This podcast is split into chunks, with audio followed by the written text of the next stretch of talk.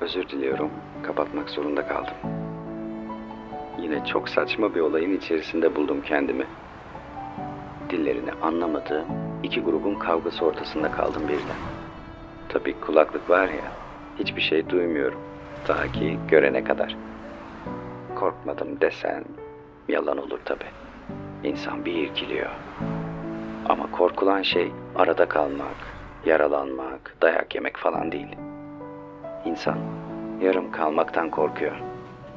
Gerçekten biraz önceki anı düşünüyorum da söyleyebileceğim onca şeyi bir daha söyleme şansını bulamayacak olmam.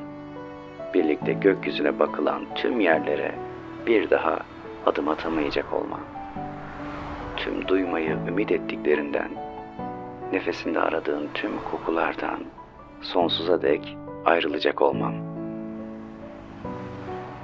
Bunu düşünmek bile canımı çok acıtıyor. Sahi, nedir bunu engelleyen şey? Sinir mi, gurur mu, umutsuzluk mu?